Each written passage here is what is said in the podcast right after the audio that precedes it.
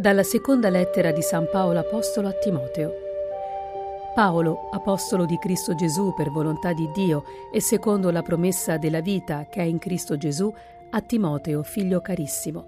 Grazia, misericordia e pace da parte di Dio Padre e di Cristo Gesù, Signore nostro.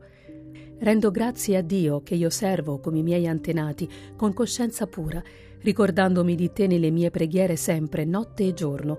Mi tornano alla mente le tue lacrime e sento la nostalgia di rivederti per essere pieno di gioia.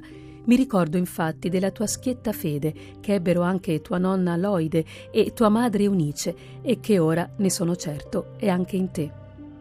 Per questo motivo ti ricordo di ravvivare il dono di Dio che è in te mediante l'imposizione delle mie mani Dio infatti non ci ha dato uno spirito di timidezza, ma di forza, di carità e di prudenza. Non vergognarti dunque di dare testimonianza al Signore nostro, né di me, che sono in carcere per Lui, ma con la forza di Dio soffri con me per il Vangelo. Dal Vangelo secondo Luca. In quel tempo il Signore designò altri settantadue e li inviò a due a due davanti a sé in ogni città e luogo dove stava per recarsi. Diceva loro, la messe è abbondante, ma sono pochi gli operai. Pregate dunque il Signore della messe perché mandi operai nella sua messe. Andate, ecco, vi mando come agnelli in mezzo ai lupi. Non portate borsa, né sacca, né sandali, e non fermatevi a salutare nessuno lungo la strada. In qualunque casa entriate, prima dite pace a questa casa se vi sarà un figlio della pace, la vostra pace scenderà su di lui, altrimenti ritornerà su di voi. Restate in quella casa, mangiando e bevendo di quello che hanno, perché chi lavora ha diritto alla sua ricompensa. Non passate da una casa all'altra.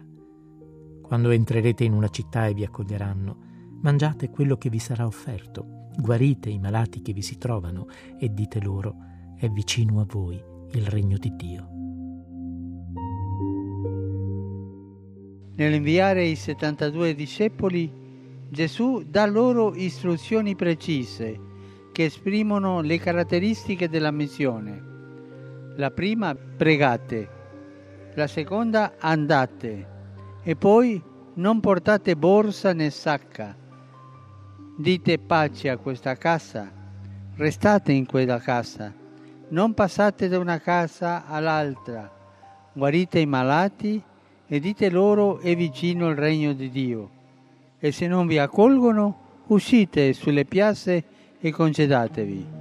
Questi imperativi mostrano che la missione si basa sulla preghiera, che è itinerante, che richiede distacco e povertà, che porta pace e guarigione, segni della vicinanza del regno di Dio, che non è proselitismo, ma annuncio e testimonianza e che richiede anche la franchezza e la libertà evangelica di andarsene evidenziando la responsabilità di aver respinto il messaggio della salvezza, ma senza condanne e maledizioni.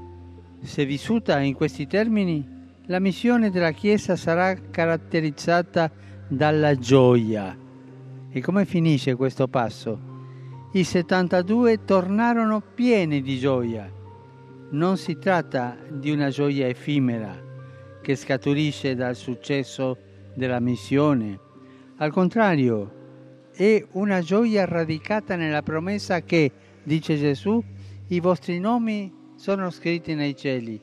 Con questa espressione egli intende la gioia interiore, la gioia indistruttibile che nasce dalla consapevolezza di essere chiamati da Dio a seguire il suo figlio, cioè la gioia di essere i suoi discepoli.